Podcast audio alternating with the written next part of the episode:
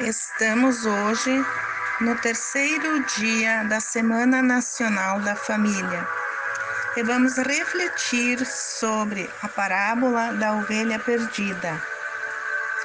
Muitos publicanos e pecadores estavam reunidos para ouvir Jesus contar histórias para ensinar o povo. Mas os fariseus e os mestres da lei o criticavam este homem recebe os pecadores e come com eles.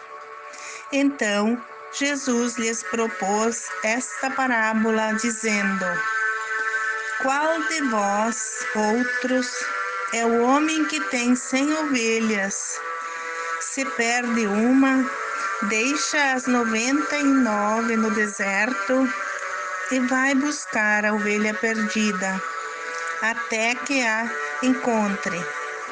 E quando a encontra, a coloca nos ombros e a leva cheia de graça para casa. Ao chegar em casa, reúne seus amigos e vizinhos e diz: Alegrem-se comigo, pois eu encontrei a minha ovelha perdida.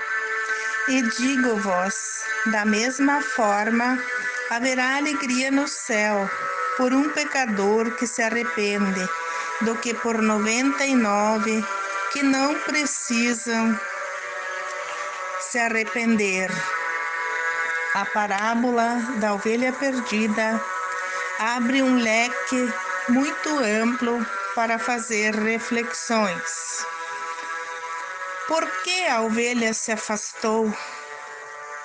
Ela é teimosa, rebelde, e não quer ouvir conselhos. Ela é ingênua e não vê a maldade do mundo.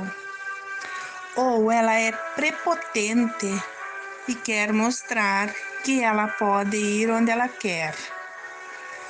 A ovelha exprime a missão de Jesus em acolher e restaurar o convívio de quem se afastou de Deus aponta a alegria do reencontro na fé e na esperança. A virtude que também se manifesta na parábola é a da inveja. Quando Jesus se reúne com os humildes, considerados pecadores diante da lei dos homens, os fariseus e mestres das leis querem encontrar um defeito para difamar ele diante do povo. Então apontam o dedo criticando Jesus, que recebe os pecadores e come com eles. Mas eles não enxergam que enquanto apontam um dedo para Jesus, apontam três dedos contra si mesmos o dedo polegar fica neutro e diz: Vocês têm liberdade de escolher o caminho que quiserem, mas no final da vida vão ter que prestar contas. Se nós formos olhar hoje, não é mais uma ovelha que se perde. São muitas as pessoas que se afastam da devoção Deus não quer que a gente se perde.